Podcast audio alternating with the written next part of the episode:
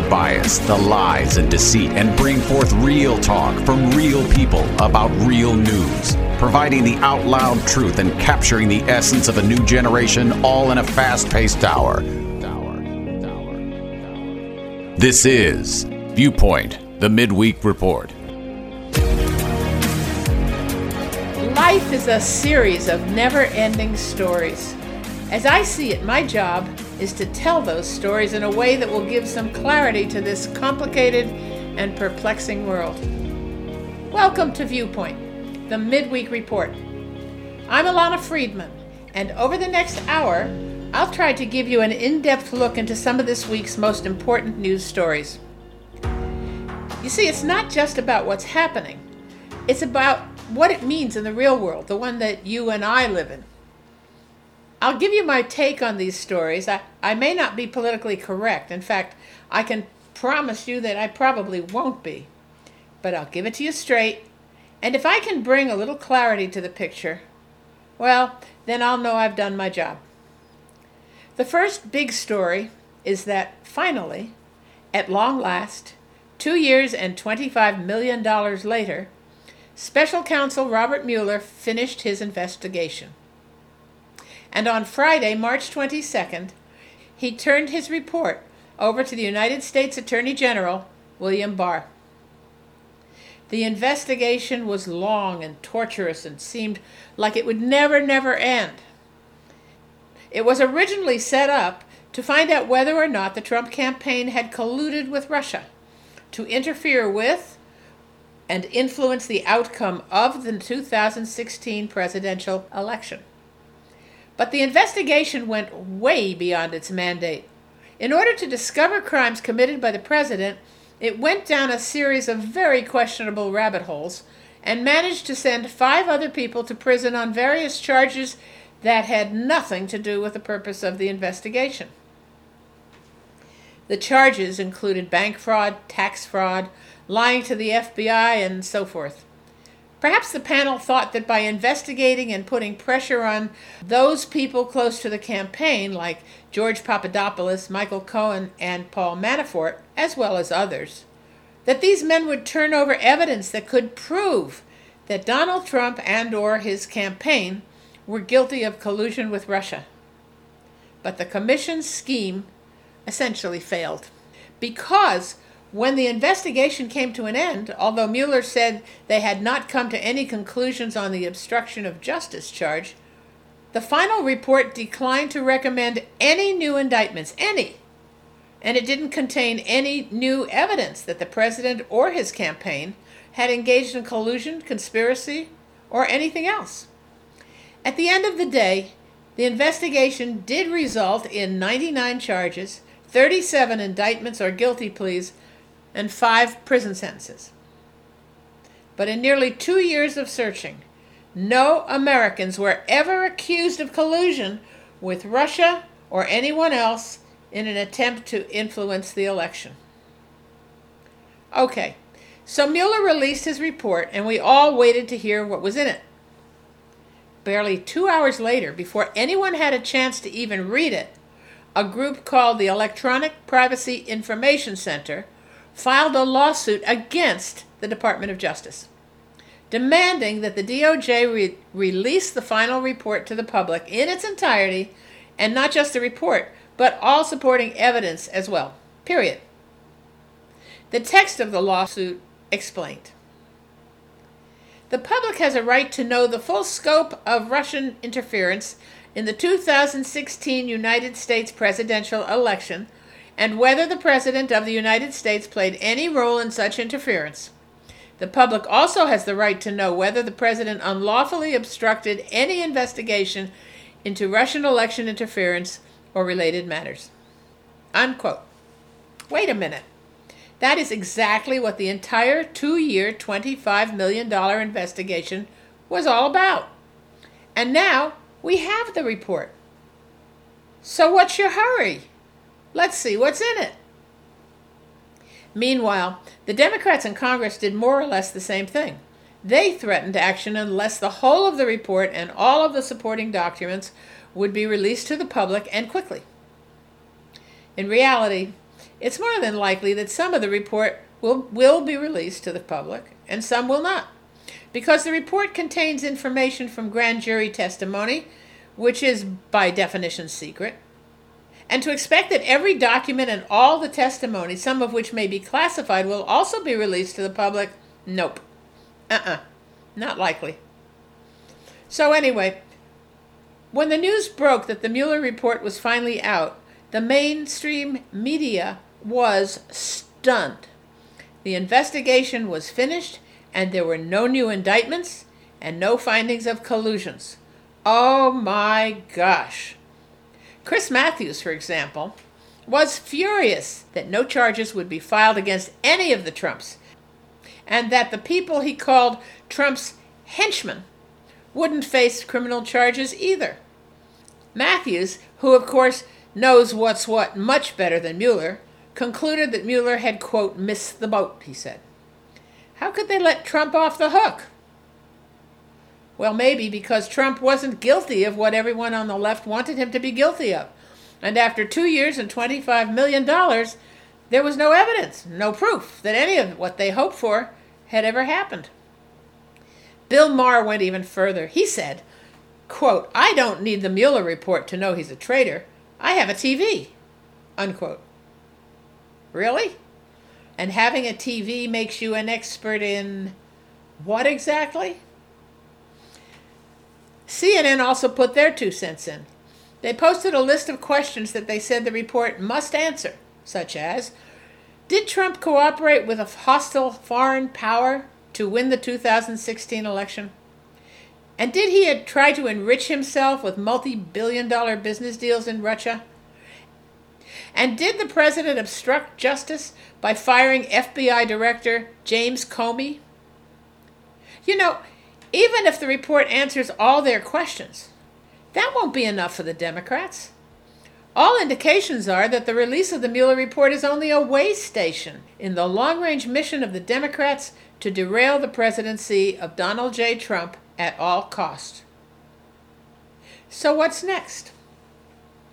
It's easy to assume that the left will not accept the report, no matter what it says, because they've already started firing their guns on automatic. The Mueller report didn't accomplish their goals, which are to find the president guilty of collusion and obstruction, and, if possible, and best of all, maybe even treason. It means that this game is far from over. And there's one more thing. You know, the fact that the Mueller Commission took two years and $25 million to find out absolutely nothing raises more questions than it answers, such as why did the investigation last so long? And why couldn't they acknowledge, like the rest of us, that the infamous dossier, the one that their whole case depended on, was a work of fiction? We knew that a long time ago. And why couldn't the commission accept what the rest of us knew that the dossier, again, was created out of whole cloth by former MI6 spook Christopher Steele? That it was paid for by the Hillary Clinton campaign and the DNC, and that it was used fraudulently to obtain a FISA warrant so that it could be entered into the record as proof of President Trump's crimes. But these are not the questions that the Democrats want answered. Instead, they want to go back all the way back to the very beginning and raise all the old questions all over again. Because, in spite of all their dependence on the findings of the report to prove Trump's guilt, now that it's out, and it doesn't support their agenda, they refuse to believe it. They've got to protect the earlier statements they made that accuse Trump of terrible, terrible things. For example, Nancy Pelosi said, quote, We saw cold, hard evidence of the Trump campaign, and indeed the Trump family, eagerly intending to collude possibly with Russia, unquote. And Congressman Adam Schiff said, Quote, I think there's plenty of evidence of collusion or conspiracy in plain sight. Unquote. Now, these are not freshman congressmen, you know. They are two leaders in Congress. Adam Schiff is chair of the House Intelligence Committee, and he gets to see some of the most highly classified intelligence that exists in government. And Nancy Pelosi, she's House Speaker, and she is My goodness, she is third in line for the presidency. So they need to be taken seriously, even though what they say about the president is hardly credible anymore. And then there's Democrat Congresswoman from California, Maxine Waters, who I must say, even at her best, is a predictable sideshow. But she must somehow stand by her statement that she made publicly back in 2017. Quote, here you have a president who I can tell you and guarantee you is in collusion with the Russians to undermine our democracy. Unquote. And after the report was turned over to Attorney General Barr, she doubled down on her accusation. She said, quote, He's been saying no collusion, no collusion, no collusion over and over again for a long time now, and he's going to try to conclude that this report is proof that there is no collusion. But we cannot allow him to get away with this. Unquote. And all this uproar without a shred of proof. Two days after he received the report from Mueller, Attorney General Barr released a summary. Now, according to his summary, President Trump was vindicated of the charges of colluding with Russia to influence the 2016 election. In a reasonable and fair world, that should have been enough to let the American people get back to their lives and move on. But that is not what's going to happen. The Democrats are going to go over the Mueller investigation with a fine tooth comb to see if they can find something the Commission missed and use it as a weapon against Trump. And new legal battles against Trump are brewing already over things that have nothing to do with Russia or collusion. They've already started to discuss ways of proceeding with a new investigation into the obstruction of justice charges that Mueller said were not addressed in his report. When will this childish, vindictive, and very dangerous game end? It is crystal clear that the Democrats are still on the warpath against the president and his family and all of his administration.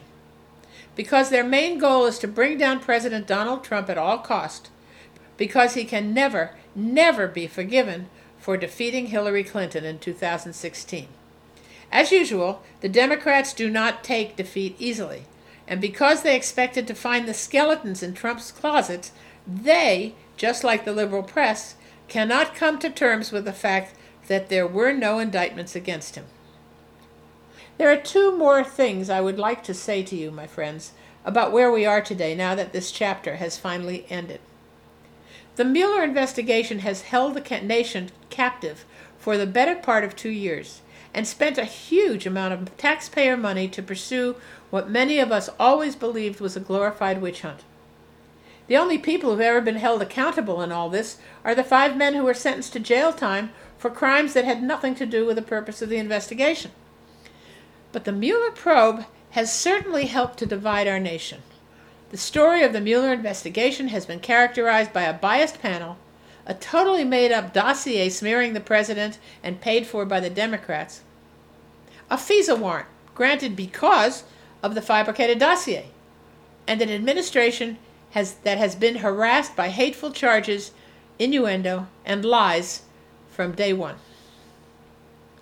Now, at long last, the investigation is over, but the harassment of the president and the lies about him will no doubt continue for the foreseeable future. In the meantime, nothing has been done to heal the divisions among Americans that continue to grow more angry and more violent every day. There is no forgiveness on the left, and there is no effort towards reaching out for an amicable resolution. What all this points to, and it's very sad for the future of this country, I think, is this. The Democrats in Congress have given up the fight for what is good for the country. They are consumed by hatred for the president and what he stands for. They will fight him at every turn and ambush his leadership and his priorities at every opportunity. And there is little hope that there will ever be any change. The real perpetrators of this massive Russia collusion hoax have, so far, gone scot free. It is not okay that the perpetrators of this nasty collusion hoax and campaign of revenge against the President of the United States have not faced consequences for their actions America is better than that. Senator Lindsey Graham, now chairman of the Senate Judiciary Committee, says there will be an investigation into those who were responsible for the massive fraud that led to the Mueller investigation. We'll see. But until now, there's been no accountability for any of it, and no one has been held responsible. The Democrats in Congress don't seem to care about what is good for the country. They don't even seem to care about what is good for their constituents. What they do care about, more than anything, and to the exclusion of most other things, is political power. The power to drive a national agenda that will enable them to keep the power they have, and then, maybe, they'll have time to worry about the country. The atmosphere that the left has created through the hatred and bitterness that drive them is disheartening, to say the least. If Congress continues down this path, then the dreams of our forefathers will be left on the dustbin of history. But I have to believe that there's hope for America and that the work we do today to rebuild the bridges that are being destroyed will be recaptured in a beautiful America of tomorrow. One we will be proud to leave our, to our children and our grandchildren. But we'd better get our act together and work hard, very hard, to bridge the gulf that separates us now. So that's my take on the Mueller report. It's not conclusive, of course, because it's all still going on. But this is a situation of stay tuned. It's not going to get any less interesting. Okay. On Monday, the president signed a proclamation declaring that the U.S. recognizes the Golan Heights as a part of sovereign Israel. In the next segment, we're going to take a look at what that really means and why it is so important. But before I do that, we need to take a hard break so we can hear from the good people at America Out Loud. And then, when I come back, we'll talk about the Golan Heights, and I'll tell you why I think we need to understand it better. So stay right where you are. I'll be right back. The America Out Loud Talk Radio app is on Android or Apple. It's the perfect way to listen in to the new generation of talk shows and hosts who are ready to inform and inspire. The Out Loud perspective awaits you in life, love, politics, a healthy lifestyle, your faith, personal development, and living an out loud life on AmericaOutloud.com. Your news and entertainment network where you can listen 24 7 on our free apps on both Android and Apple. Welcome to the new era in communications, America Out Loud Talk Radio.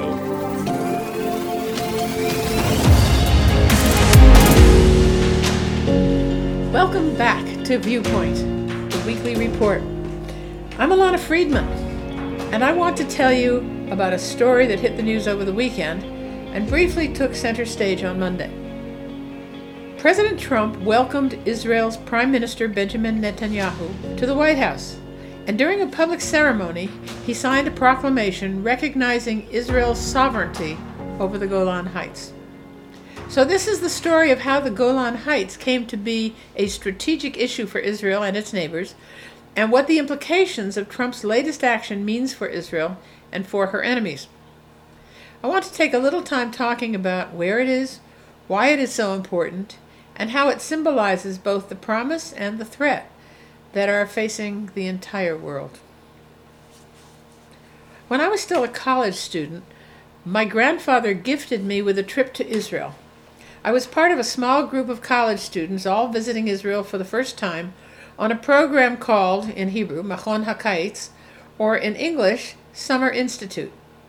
As part of the program, we visited a kibbutz in northern Israel where we spent two weeks working in the cotton and cornfields belonging to the kibbutz.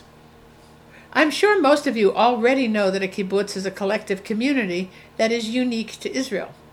This one was in the most northern part of Israel, right along the Syrian border. Every day we would wake up at the crack of dawn, have a quick breakfast in the community dining room, and then get on a bus that took us out to the fields and orchards where we mostly pick weeds until about noon when the sun got too hot to work anymore. The bus driver would take us to the fields along a narrow dirt road. On one side was the wide swath of fields and orchards, and on the other was the wall of a steep mountain. The mountain side of the road was heavily lined with barbed wire, and there were signs along the fence warning Israelis not to cross it. This was the border with Syria. It didn't take long during my stay at this kibbutz for something to happen. One day, as I was working in the orchards, I heard gunfire. The Syrians were shooting at us from caves that were located high up in those mountains that overlook the fields. No one was hurt that day, although later in the week I heard that another worker was wounded.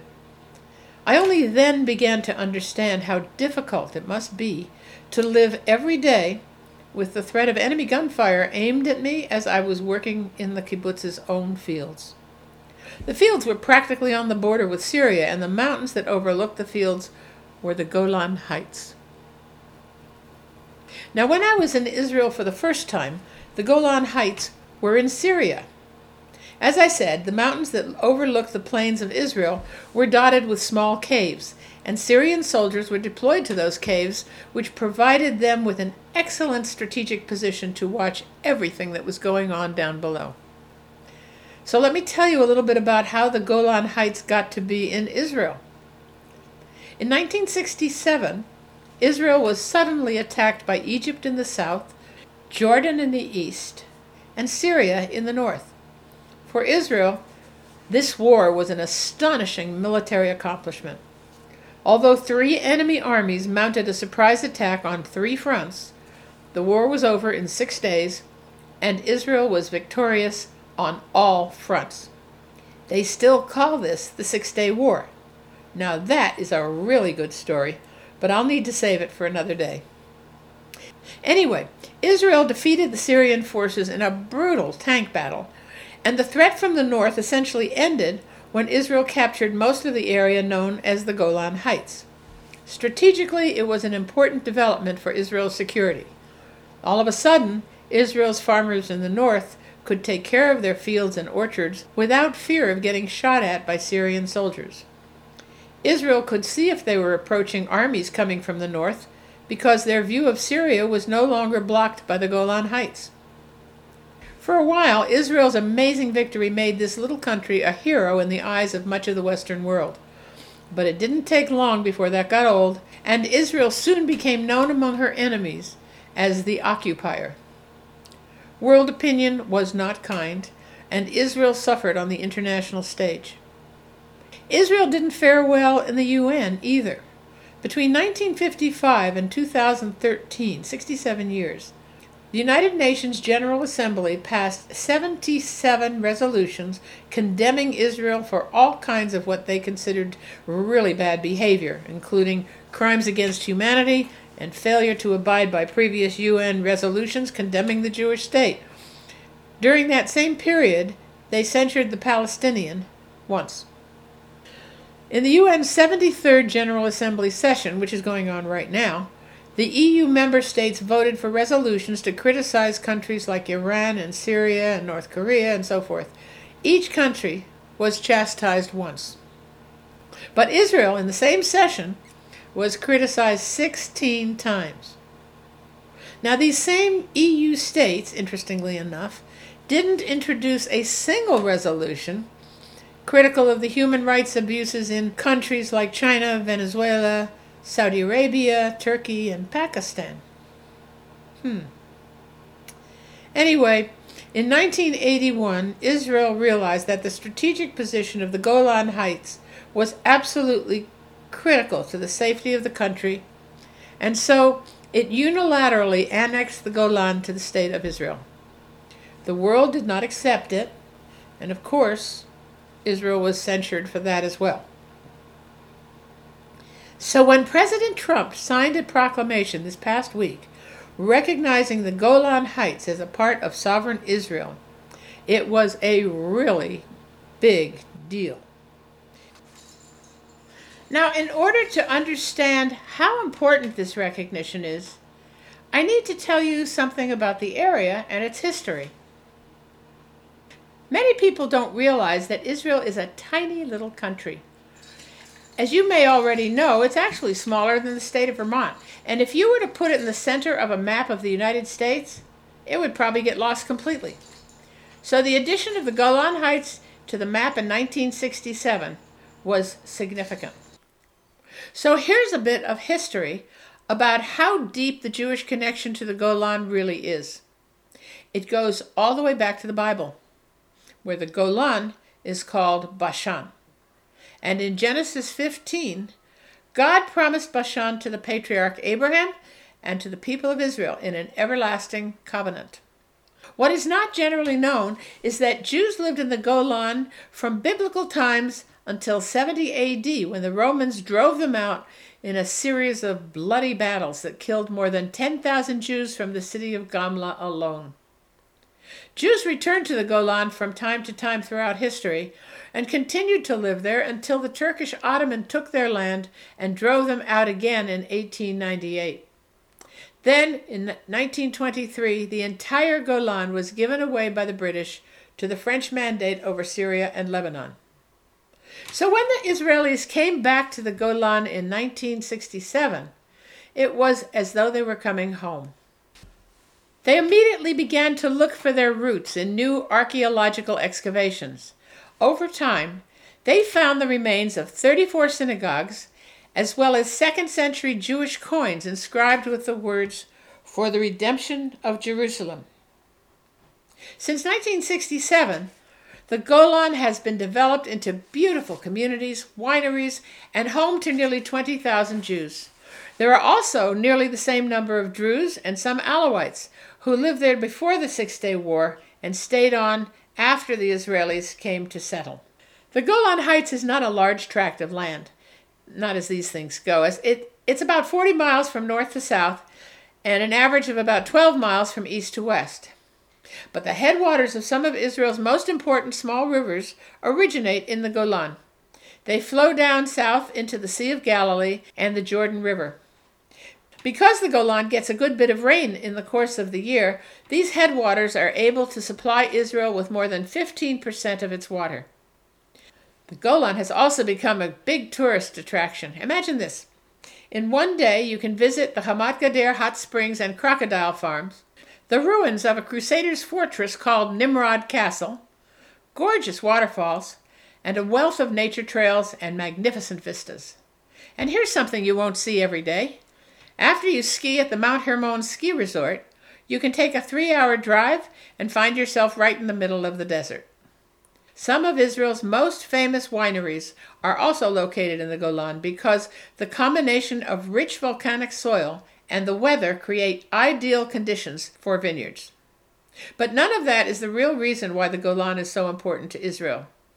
All you have to do is stand on one of its highest spots, which is more than 1,700 feet above sea level, and you can see why the area is so strategically important. From that height, if you look to the north, you can see over the broad plains of southernmost Syria, and even on a clear day, you can see the outskirts of its capital, Damascus. During the Six Day War, Israeli soldiers were tempted to keep moving north and take the city, but wiser heads prevailed and the tanks held their line at the current border.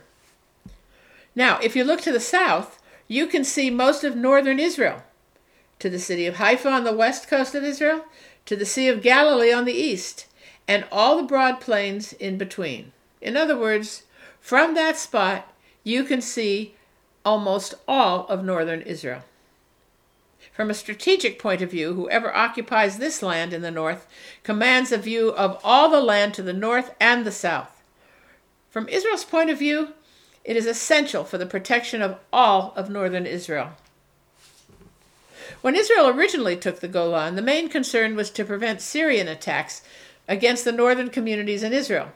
But in recent years, Iran has been building a powerful presence in this area, supported by Hezbollah terrorists. Recently, tunnels were found on the Israeli border with Syria, dug painstakingly by Hezbollah right under the border fences and under the towns themselves. In one such tunnel, the Israelis closed it by pouring so much concrete into it that they could see the concrete come up through the floor of a building on the Syrian side and flowed right out into the street. So Israel's security is all about keeping its communities safe and secure from terrorist attacks. And it is also about maintaining a presence in that strategic area that is strong enough to keep Iran's growing presence at bay and enable Israel to guard its borders and the nation as a whole much more effectively. The acknowledgement by President Trump that the Golan is now recognized officially as a part of Israel is a welcome development, and it shows that the relationship between America and Israel is stronger than ever. Israel responds in kind with partnerships in all kinds of technological developments, an area in which Israel has remarkable strength. And despite the growing anti Israel voices on college campuses and even in Congress, this relationship will remain strong for a long time. Now there's another part to this story. It comes from the southern part of the country. Early Sunday morning, a rocket was fired from Gaza and made a direct hit on a private home in the town of Mishmeret, north of Tel Aviv. Seven people, including two young children and a baby, were injured and taken to the hospital. Their lives were saved because they were able to take shelter in the home's security room. Now, in Israel, almost every home and building is built with a reinforced concrete security room which can withstand the impact of a rocket or a bomb. Isn't it sad that they have to do that? But anyway, that's the situation. So this family had seconds in which to wake up when they heard the sirens and race to the shelter. The shelter saved their lives because the house around them was completely demolished. You may remember that a few days earlier, Hamas fired two rockets into Israel that did no damage, but triggered a strong military response from Israel. The Air Force bombed 100 Hamas targets in Gaza. Hamas claimed that the strikes were a mistake and that two young recruits had set it off accidentally. Within hours, a ceasefire was achieved. This last rocket attack, though, was, according to Hamas, also a mistake. Only this time they're blaming it on the bad weather. Israel's response has been severe. A long night of bombing included the destruction of the office of Hamas leader Ismail Haniyeh. But another unofficial ceasefire was achieved here as well. Israel's Prime Minister Netanyahu was supposed to address the American Israel organization AIPAC. They had a convention in Washington this week, and he was supposed to address them in person while he was in the United States to meet with President Trump. But with the latest rocket attack, he instead returned home to deal with the emergency and he addressed the conference for, by satellite transmission. He told the 18,000 attendees that Israel was prepared to do whatever is necessary to defend the country. While he was still in Washington, he also authorized the Israeli Air Force to launch a large scale retaliatory bombing attack. Israel is facing some difficult elections on April 9th, and it is possible that Hamas thinks that Israel's hands are tied because the prime minister is facing stiff opposition and may, in fact, lose the election and his position as prime minister. Perhaps Hamas is willing to take a chance that Israel will not strike back with exceptional force because of the elections. But Hamas, which is facing unrest among its own people, is desperately afraid of Israel's power. This cat and mouse game of small strikes, then, oops, sorry, has a very short life. But at the time of this broadcast, Hamas has promised to stop the rockets and commit to Egyptian mediation efforts as long as Israel will stop the airstrikes. Israel is, in the meantime, on high alert. Schools are closed, residents have been instructed to stay near shelters, and war is a definite possibility. But it's one that both sides want to avoid. So, what does this have to do with the Golan? Well, as I mentioned before, Israel is a tiny country. One fear that has been discussed many times is the possibility that if Hamas is engaging Israel forces in the south, Hezbollah may see this as an opportunity to strike from the north. With the support of Iran, a longtime enemy of Israel who has sworn to destroy the Jewish state, an attack from the north would make the conflict much more difficult and much more dangerous for Israel. The acknowledgement and support by the U.S. for the annexation of the Golan Heights to Israel's territory adds a cushion of security to Israel's position.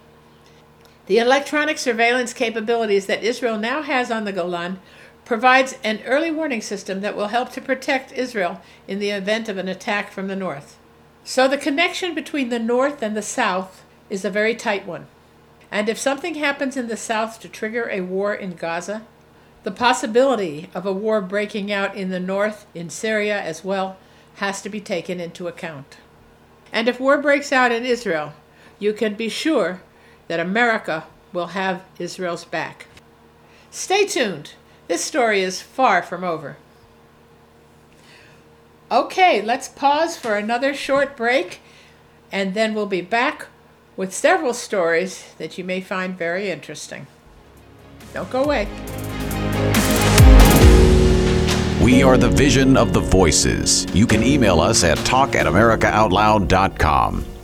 Think back to the last time you felt healthy and energized. The best times of our lives occur when we're at the peak of our health, sleeping better, full of energy and focus. We know that fades with age, and you might be feeling the effects of aging as low energy and poor sleep. But it doesn't have to be that way. There haven't been any nutrition systems designed to rejuvenate our bodies as we get older until now. Healthy Cell Pro is the only multi nutrient system that impacts the building block of your body, the cell. Created by anti aging expert and Nobel Prize nominee Dr. Vincent Giampapa, award winning Healthy Cell Pro cuts through the complexity of nutrition supplements by simply giving you the purest ingredients, filling dietary gaps to nourish your cells and enhance your quality of life for optimal performance. Visit healthycell.com and use code OUTLOUD for an exclusive discount or call 844 869 9958. America Out Loud is a groundbreaking news and lifestyle platform requiring top tier analysts, strategic thinkers, and impressive commentators. I'd like you to meet Colonel Jim Waurishuk. He's retired from the United States Air Force. He is a career senior intelligence and special missions officer. He's a columnist and commentator. All back at America Out Loud. Colonel Waurishuk, what is the state of our military today? We are in a strategic rebuilding, and we are going to reprogram and reprioritize our mission, our capability, our training, and what we need to do to keep America secure and safe. How can America Out Loud support not only the military, but peace around the world? I think the best thing we can do, certainly for our listeners and for Americans, is to make sure truth is paramount in every single aspect of commentary, in writings, in whatever it is that America Out Loud provides to its listeners and Americans. That is that is absolutely key. If we don't provide that, then we're really not providing a service to anyone. We're just another news organization and we actually become just part of the mainstream media. We've got to be above that each and every day. Our goal is simple. It's to deliver an honest analysis and diverse opinions to keep you informed, all back at AmericaOutloud.com. Welcome to the new era in communications, America Out Loud Talk Radio.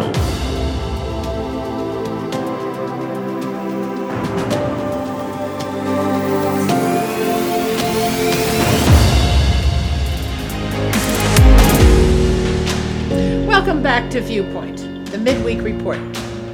I'm Ilana Freedman, bringing you my take on the news of the week.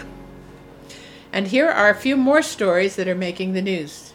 The first one is a story about a crisis that isn't a crisis, that really is a crisis. Did you know there is a crisis on our southern border? The president says there is, and I, for one, am inclined to believe him. The Democrats say there isn't one. They say the president has made it up in order to engage in a massive building project at the taxpayer's expense. But I don't really think that's it at all. Tell me, what exactly constitutes a crisis? Is it a crisis if 76,000 illegal immigrants are caught crossing our border during the shortest month of the year? Is it a crisis if we don't know how many crossed the border that month who didn't get caught? Is it a crisis if thousands of children are brought over the border with single adults and we don't know if they're even related, but we have to take them in because that's the law when the adult says they're a family? If that adult is lying, if he's really a coyote who is being paid to bring the child across, then what will happen to these children once they get here? Is that a crisis? Is it a crisis if there are already nearly 26 million illegal immigrants in the country and thousands are pouring in every day? Is it a crisis when ICE is forced to release thousands of illegals on our side of the southern border because all the facilities that we have to house them are full? And is it a crisis if the latest caravan from southern Mexico just left for the northern border with over 1,200 wannabe illegal immigrants? And is it a crisis if, because these tens of thousands of people are not being screened for communicable diseases, that they are bringing diseases back into our country that we thought we had eradicated decades ago? Is it a crisis if diseases like measles, mumps, chickenpox, smallpox, tuberculosis, typhus, and even leprosy are appearing in our communities and infecting our own children? And what about the opioids that are pouring over our southern border or other drugs like meth and heroin? And what about the human trafficking? Is it a crisis when as many as 170,000 people are trafficked into our country every year and that that number includes young children, teenagers, women, and men. Is that a crisis? When is a crisis not a crisis? When the Democrats say it isn't? But Dana Loesch, a nationally syndicated radio host, said innocent people are paying in blood for the sanctuary city policies that Democrats, including all of the 2020 Democrat presidential primary contenders, are supporting. If the state of California we're half as interested in protecting its citizens as it is in protecting people who enter the U.S. illegally, many terrible crimes could have been prevented and many lives could have been saved. And it's not only in California. Every state that supports sanctuary cities is a participant in this dangerous game. The president wants to build a wall. It was the main pillar of his 2016 campaign and half the voting population agreed with him. But Democrats have given him no support whatever, and he's received hardly any from his fellow Republicans either. How does that even make sense? Do we support human trafficking? Do we want hard drugs that kill our children pouring into our country?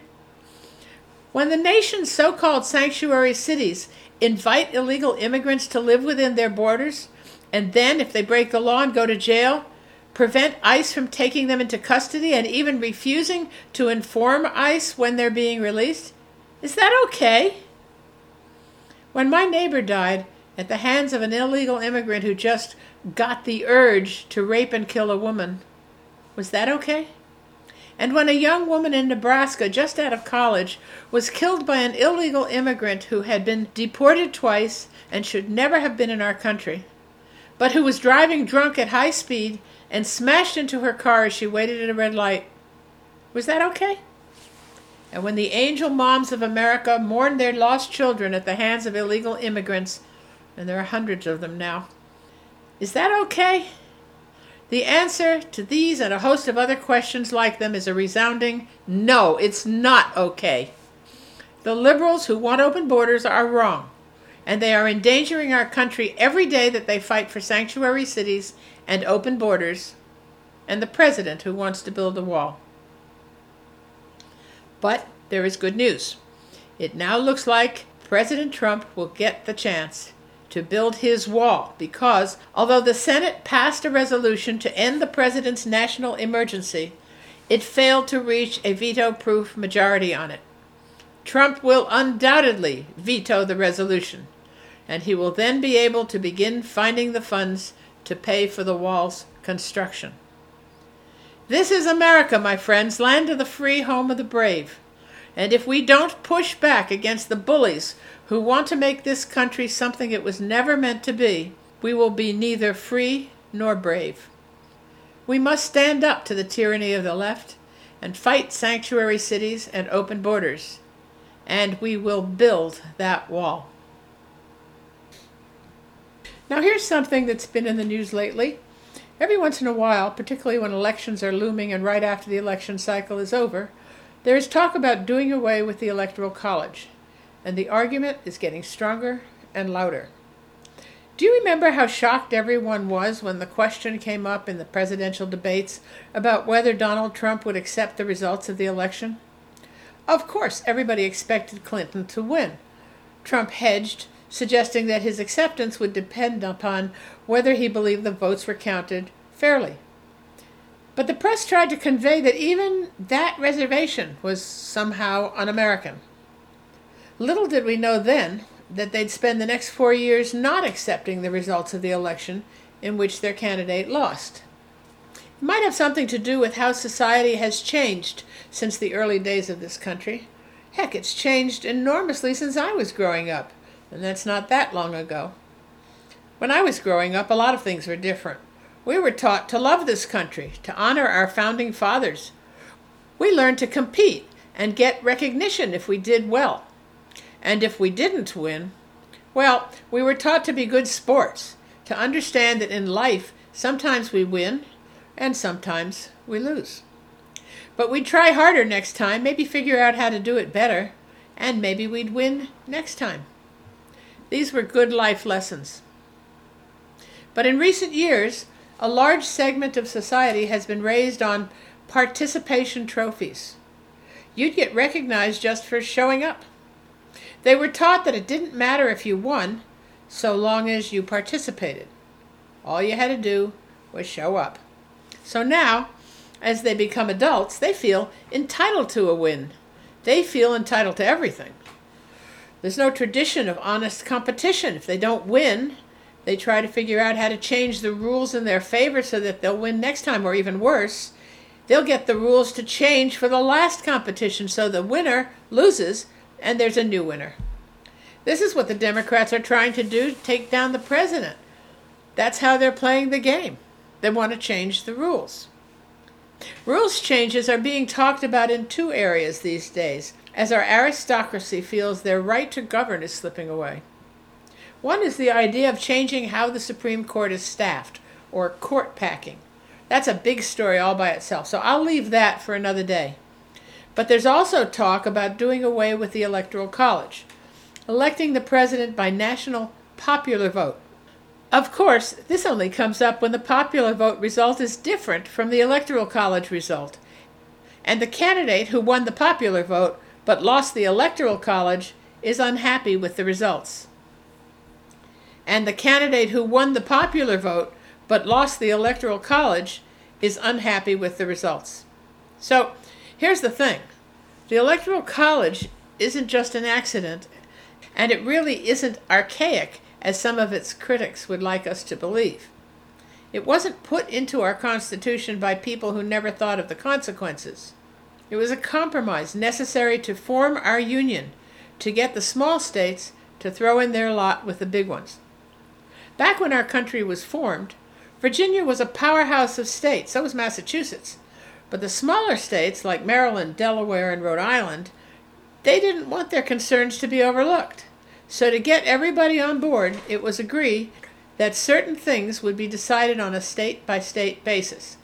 That's why we have a Senate in which all states are equal, to balance the House of Representatives, in which the voting is more nearly proportional to population. And here's an interesting fact you may not remember. I know I didn't until I looked it up in the Constitution. That in the rare event that nobody gets an electoral college majority, it falls to the House of Representatives to choose from among the top three candidates.